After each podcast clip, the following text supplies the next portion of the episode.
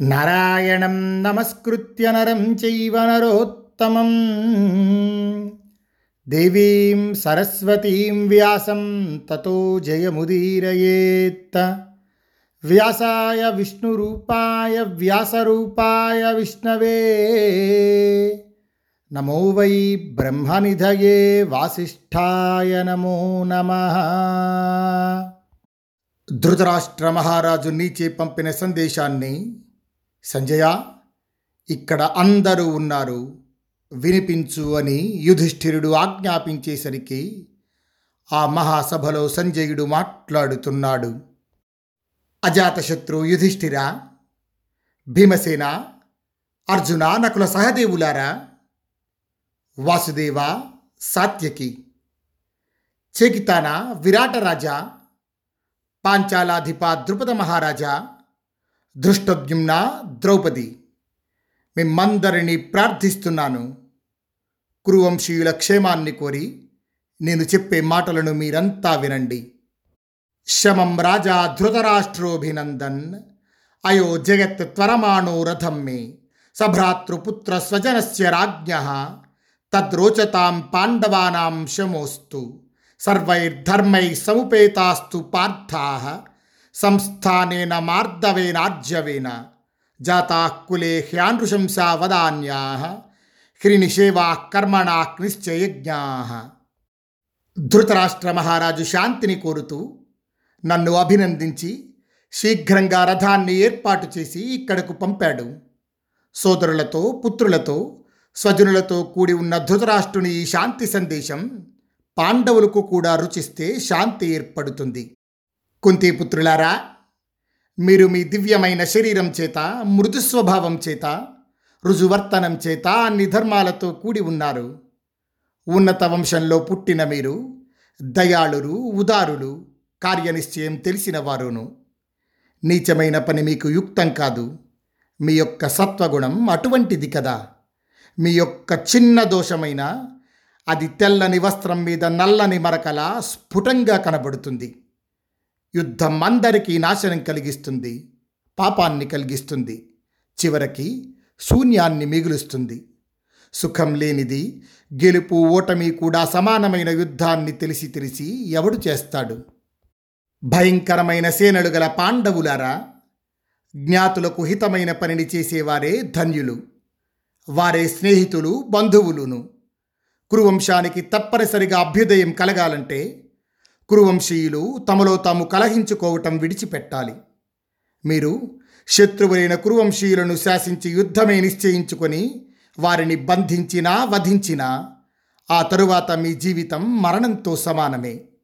జ్ఞాతివధ చేస్తే మీరు జీవింతురు కాక కానీ అది మంచిది కాదు.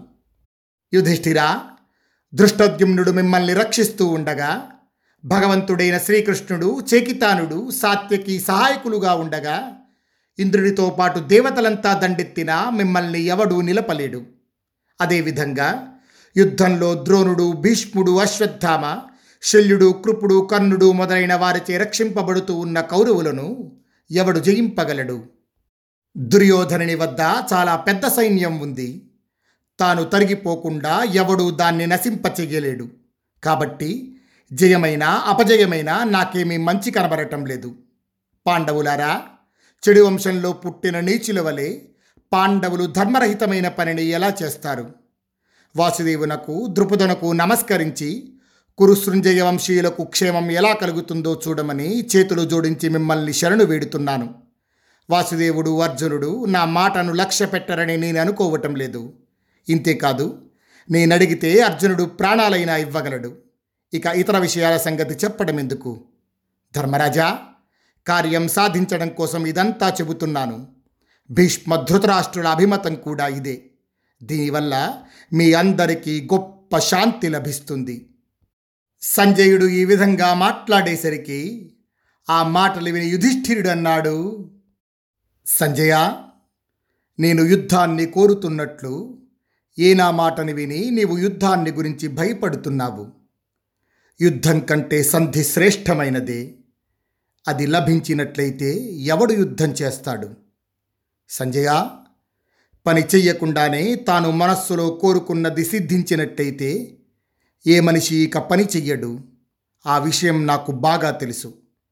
యుద్ధం లేకుండా లభించినది చిన్నదైనా దాన్ని నేను పెద్దదిగానే భావిస్తాను. మానవుడు ఎప్పుడైనా ఎందుకు యుద్ధాన్ని కోరుకుంటాడు? విధివంచితుడెవడో యుద్ధాన్ని కోరుతాడు. సుఖాన్ని కోరుకునే పాండవులు లోకానికి హితమైన ధర్మం తప్పని పనిని చేస్తారు. మేము ధర్మం వల్ల కలిగే సుఖాన్ని మాత్రమే కోరుకుంటాము. ఇంద్రియాలకు ఇష్టమైన విషయానందాన్ని కోరుకునేవాడు దుఃఖాన్ని పారద్రోళి సుఖాన్ని పొందాలనుకునేవాడు కష్టమైన ఉపాయాలతో కూడిన పనిని చేస్తాడు.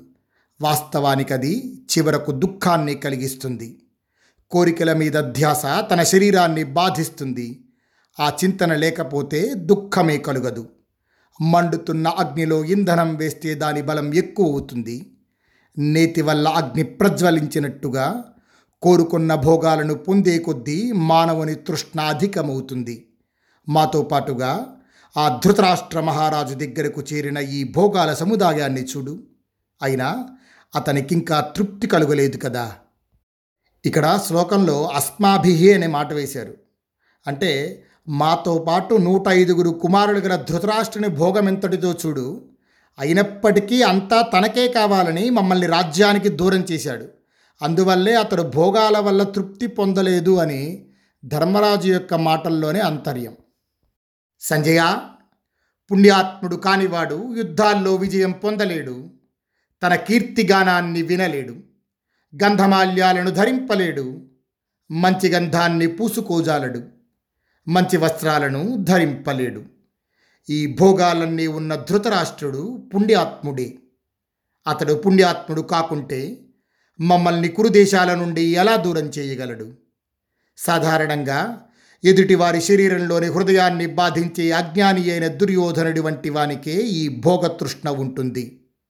సంజయ రాజు స్వయంగా విషమ స్థితిలో ఉండి ఇతరుడు సమస్థితిలో ఉండాలని కోరుకోవటం యుక్తం కాదు. తాను వంకరగా ఆలోచిస్తూ ఇతరులు సవ్యంగా ఆలోచించాలనటం యుక్తం కాదు. తన స్థితిలాగానే ఇతరుల స్థితిని కూడా చూసేవాడే యోగ్యుడు. శిశిరం గడిచాక వేసవిలో గడ్డితో నిండిన దట్టమైన అడవిలో అగ్ని పడేసి గాలి వల్ల మంట చెలరేగితే తరువాత తన క్షేమం కోసం దుఃఖించేవాడిలా ధృతరాష్ట్ర మహారాజు సమస్త రాజ్య సంపద మీద ఆధిపత్యంతో మూర్ఖుడైన తన కొడుకును అనుసరిస్తూ ఇప్పుడు దుఃఖపడుతున్నాడు. తన కొడుకు ఇష్టాన్ని కోరుకుంటున్న ధృతరాష్ట్రుడు తమకందరికంటే ఆప్తుడైన విదురుణ్ణి ఆప్తునిగా గుర్తింపక అతని మాటలను లక్ష్య పెట్టక అతడంత చెప్పిన అధర్మాన్ని ఆశ్రయిస్తున్నాడు. పుత్రుని మీది మోహంతో ధృతరాష్ట్రుడు కౌరవుల అభీష్టాన్ని కోరేవాడు బాగా చదువుకున్న విద్వాంసుడు శీలవంతుడైన విదురుణ్ణి కౌరవుల కోసమైనా ఆదరించలేదు. సంజయ దుర్యోధనుడు ఇతరుల అభిమానాన్ని దెబ్బతీస్తూ స్వాభిమానాన్ని కోరుకుంటాడు. ఈర్షాళువు క్రోధంతో ధర్మార్థాలను అతిక్రమిస్తాడు. దుర్భాషలాడుతూ క్రోధ వివశుడై ప్రవర్తిస్తాడు. భోగాసక్తుడు పాపాత్మలచే గౌరవింపబడేవాడు. భాగ్యహీనుడు దీర్ఘకోపి. పాపబుద్ధి. మిత్రద్రోహి. అటువంటి కుమారుని ప్రియాన్ని కోరుతూ ధృతరాష్ట్ర మహారాజు ధర్మకామాలను విడిచిపెట్టాడు. సంజయ జూదం మాడుతున్నప్పుడు విదురుడు చెప్పదగినట్లు మాట్లాడినా దుర్యోధనుడు విదురుణ్ణి ఏమాత్రం ప్రశంసించలేదు. అప్పుడే కౌరవులకు వినాశకాలం దగ్గర పడిందని నేను అనుకున్నాను. సంజయ కౌరవులు విదురుని బుద్ధిని అనుసరించి ప్రవర్తించినంతకాలం వారి రాజ్యం వృద్ధి చెందింది. వారు విదురుని మాటను వినటం మానేసినప్పటి నుండే వారికి ఆపదలు వచ్చాయి. ధనలోభి అయిన దుర్యోధనుడి దగ్గర దుశ్శాసనుడు శకుని సూతపుత్రుడు కర్ణుడు మంత్రులుగా ఉన్నారు. వాని మోహం అజ్ఞానం ఎంతటితో తెలుసుకో. ఎంత పరీక్షించినా కురుసృంజయ వంశీయులకు క్షేమం ఎలా కలుగుతుందో నాకు తెలియటం లేదు.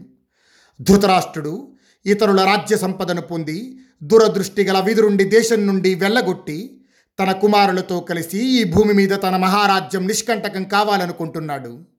మేము అడవికి వెళ్ళగానే మా రాజ్యం కూడా తనదే అని భావించే ఇటువంటి లోభితో సంధి కూడా పసుగుతుందని నేను భావించటం లేదు. సంజయ యుద్ధంలో ధనుర్ధారి అయిన అర్జునుణ్ణి జయించవచ్చని కర్ణుడు భావిస్తున్నాడు. కానీ అది అతని భ్రమ. ఇంతకు మునుపు అనేక గొప్ప యుద్ధాలు జరిగాయి. మరి అప్పుడు కర్ణుడు కౌరవులను ఎందుకు రక్షించలేకపోయాడు? అర్జునుని వంటి మరొక విలుకాడు లేడన్న సంగతి కర్ణ సుయోధనులకు తెలుసు. భీష్మ ద్రోణులకు తెలుసు.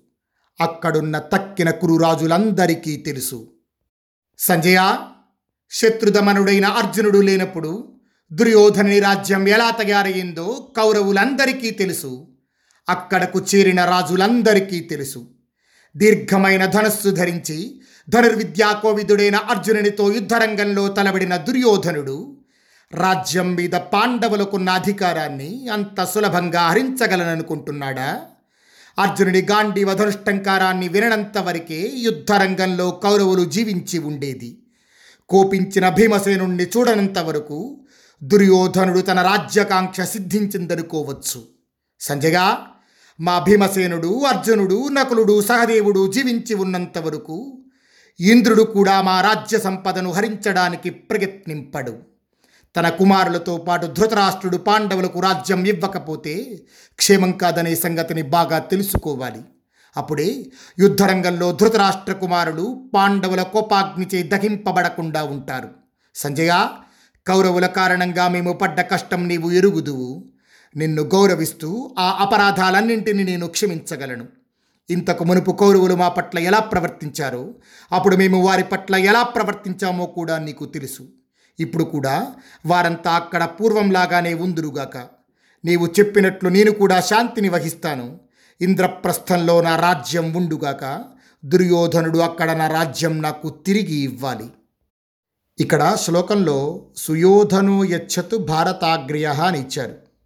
ఈ మాట వేయటం వల్ల ఇక్కడ ధర్మరాజు యొక్క మనస్థితి ఎలా ఉందో అని చెప్తున్నారు వ్యాసపరమాత్మ ప్రధాన రాజ్యం హస్తినాపురం దుర్యోధనుండే అలని ఇంద్రప్రస్థంలో నాకు ఉపరాజ్యాధికారం ఇమ్మను అనే అర్థం ఇక్కడ సూచించబడుతుంది. ఇది ధర్మరాజు యొక్క శాంతి కాముకతకు సూచన. అలాగే ఇక్కడ ఇంకోటి మనం గమనించాల్సిన విషయం ఏమిటంటే ధర్మరాజు మాటల్లో ఆవేదన ఉంది కానీ అది ధర్మానికి జరుగుతున్న అన్యాయం పట్ల అంటే ధర్మజ్ఞాని వల్ల కలిగిన బాధ. యుధిష్ఠిరుడు ఈ విధంగా మాట్లాడగానే యుధిష్ఠిరుని ఆ మాటలు విని నిండు సభలో సంజయుడు మళ్ళీ మాట్లాడుతున్నాడు. పాండునందన నీ పనులన్నీ ధర్మాన్ని అనుసరించే ఉంటాయి. ఈ విషయం లోకానికంతటికీ తెలిసిందే. అలా కనబడుతోంది కూడా. జీవితం అనిత్యమైనదైనా దీనివల్ల మంచి కీర్తిని పొందవచ్చు. యుధిష్ఠిరా అనిత్యమైన శరీరం మీది దృష్టితో శాశ్వతమైన కీర్తిని నష్టపరచకు. యుద్ధం లేకుండా కౌరవులు మీకు రాజ్యభాగం ఇవ్వకపోవచ్చు. అయినప్పటికీ అంధక వృష్ణి రాజ్యాలలో మీరు భిక్షావృత్తిచే జీవించటం మేలు. యుద్ధం చేసి రాజ్యం పొందటం మేలు కాదని భావిస్తున్నారు. మానవుని జీవితకాలం చాలా తక్కువ. ఇది క్షీణించేది నిత్యం దుఃఖమయమైంది చంచలమైంది కూడా. యుధిష్ఠిరా నీవు యుద్ధరూపమైన పాపాన్ని చేయవద్దు. అది నీ కీర్తికి తగినది కాదు. ధర్మానికి విఘ్నం కలిగించే మూల కారణం కోరికలు. అవి తమ వైపు మానవుణ్ణి ఆకర్షిస్తాయి. బుద్ధిమంతుడైన మానవుడు ముందుగానే ఆ కోరికలను కట్టడి చేసి లోకంలో స్వచ్ఛమైన ప్రశంసను పొందుతాడు. అజాతశత్రు ఈ లోకంలో ధనదాహం మానవుణ్ణి బంధనంలో పడవేస్తుంది. దాన్ని కోరుకునే వారి ధర్మాన్ని అది బాధిస్తుంది. ధర్మాన్ని కోరుకున్న వాడే తెలివైనవాడు భోగలాలసుడైన వాడు ధనాసక్తుడై ధర్మభ్రష్టుడవుతాడు. కర్మలలో ముఖ్యమైన ధర్మాన్ని ఆచరించినవాడు ప్రచండ సూర్యునిలా ప్రకాశిస్తాడు. ధర్మహీనుడైన వాడు ఈ భూమండలాన్ని పొందినప్పటికీ పాపబుద్ధియే నశిస్తాడు. ధర్మరాజా వేదాధ్యయనం చేశావు. బ్రహ్మచర్యం పాటించావు. యజ్ఞాలు చేసి బ్రాహ్మణులకు దానమిచ్చావు. పరలోకాన్ని విశ్వసించావు. అక్కడ అనేక సంవత్సరాల సుఖాల కోసం నిన్ను నీవు అర్పించుకున్నావు. యుధిష్ఠిరా సుఖాన్ని ప్రియాన్ని హద్దుమీరి సేవించేవాడు. యోగాభ్యాసంలో కర్మ చేయనివాడు. ధనం క్షీణించాక సుఖాలకు దూరమై కోరికల తాకిడికి లోనై అంతులేని దుఃఖాన్ని పొందుతాడు. ఇదే విధంగా బ్రహ్మచర్యం పాటింపక ధర్మాన్ని విడిచి అధర్మాన్ని ఆచరించేవాడు. పరలోకం పట్ల శ్రద్ధ లేనివాడై మూఢుడై ఈ దేహాన్ని విడిచి పరలోకంలో మిక్కిలి బాధపడతాడు. పుణ్యకర్మలైనా పాపకర్మలైనా ఈ లోకంలో నశించవు. ముందుగా కర్త యొక్క పుణ్యపాపాలు పరలోకం చేరతాయి. తర్వాత కర్త వాటిని అనుసరించి వెళ్తాడు. ఇక్కడ సంజయుడు అద్భుతమైన మాటను చెప్తున్నారు చూడండి. కర్త తన ఇచ్ఛను అనుసరించి పుణ్యపాపాల నుండి నివారణ పొందవచ్చు. ఎప్పుడు? అది చేసేటప్పుడే కానీ అనుభవించేటప్పుడు కాదు. పుణ్యపాపాత్మకమైన కర్మ ముందు నడుస్తుంది. చేసినటువంటి కర్త దానిని అనుసరిస్తాడు. అంటే కర్తకు ముందు వెనుక కూడా కర్మ నడుస్తూనే ఉంటుంది. పాండునందన మీరు ఉత్తమ దక్షిణలతో కూడిన మాసిక శ్రాద్ధాది కర్మలందు బ్రాహ్మణులకు న్యాయంగా సంపాదించిన ధనాన్ని శ్రద్ధచే పవిత్రమై మంచి గంధరసాలతో రుచిగా ఉన్న అన్నాన్ని దానమివ్వటం ఈ భూమిపై ప్రసిద్ధమైందే కదా. ఈ శరీరంతో ఉండగానే ఏదైనా సత్కార్యం చేయగలం. మరణించిన తర్వాత ఏమీ చేయలేము. సత్పురుషులచే ప్రశంసించబడిన పరలోకంలో సుఖాలనిచ్చే మహాపుణ్య కార్యాలు యుధిష్ఠిరా నీవు ఎన్నో చేశావు. పుణ్యాత్ముడైన మనుష్యుడు పరలోకానికి వెళ్ళి మృత్యువును ముసలితనాన్ని భయాన్ని విడిచిపెడతాడు. మనస్సుకు ఇష్టం లేని ఆకలి దప్పులు అక్కడ ఉండవు. పరలోకంలో ఇంద్రియ భోగాలను అనుభవించడం తప్ప ఇక కర్తవ్యమంటూ ఏమీ ఉండదు. మనస్సుకు ఇష్టమైన విషయభోగాల చేత ఇటువంటి కర్మఫలం పొందలేం. పాండునందన నీవు క్రోధం వల్ల కలిగే నరకానికి గాని ఆనందం వల్ల కలిగే స్వర్గానికి కానీ వెళ్ళజాలవు. కానీ సనాతనమైన మోక్షాన్ని పొందగలవు.